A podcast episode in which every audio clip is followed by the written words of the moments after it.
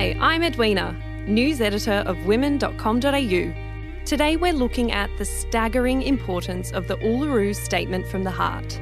Here's a sobering fact that might surprise you Indigenous Australians aren't recognised in the Constitution.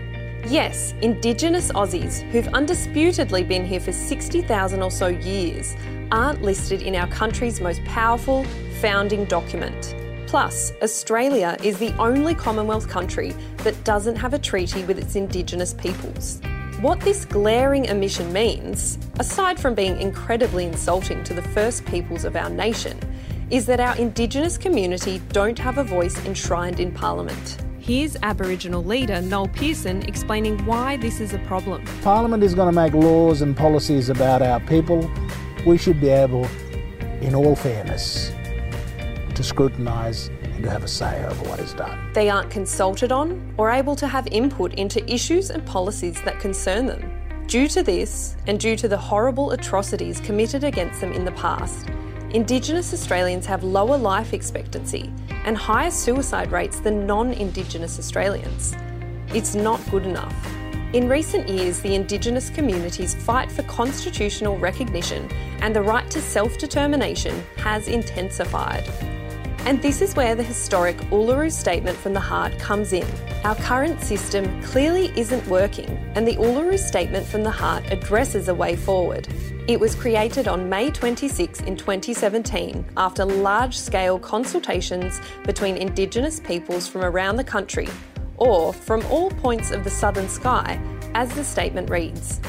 It's an incredibly impassioned, moving statement that outlines the unanimous position of Indigenous Australians on constitutional recognition. The succinct text illustrates the powerlessness that Indigenous peoples feel without a place in the Constitution or a voice in Parliament.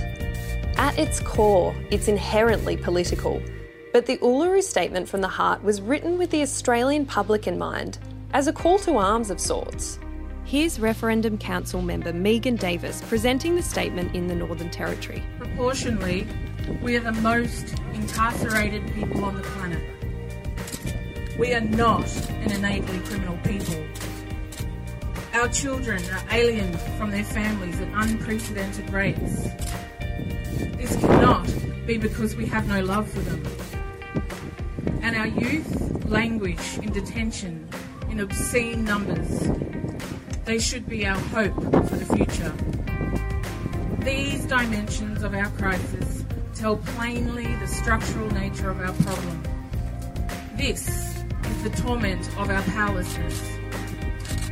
We seek constitutional reforms to empower our people and take a rightful place in our own country. We'll be back after this short break. The Uluru Statement from the Heart lists some recommended changes that need to be made. The first is the establishment of a First Nations voice enshrined in the Constitution. Many different nations around the world have granted their Indigenous people a voice to Parliament, and it can take different forms. In Australia's case, it would mean the formation of an advisory board of Indigenous representatives who could counsel politicians on any policies that concern their peoples. This would give them a clear voice in their affairs. Makes sense, doesn't it? Secondly, the statement calls for a Makarrata Commission, Makarrata being a synonym for treaty, which will supervise a process of agreement making between governments and First Nations and truth telling about our history. Here's Megan Davis again, explaining the concept a little more. Makarrata is the culmination of our agenda, the coming together after a struggle.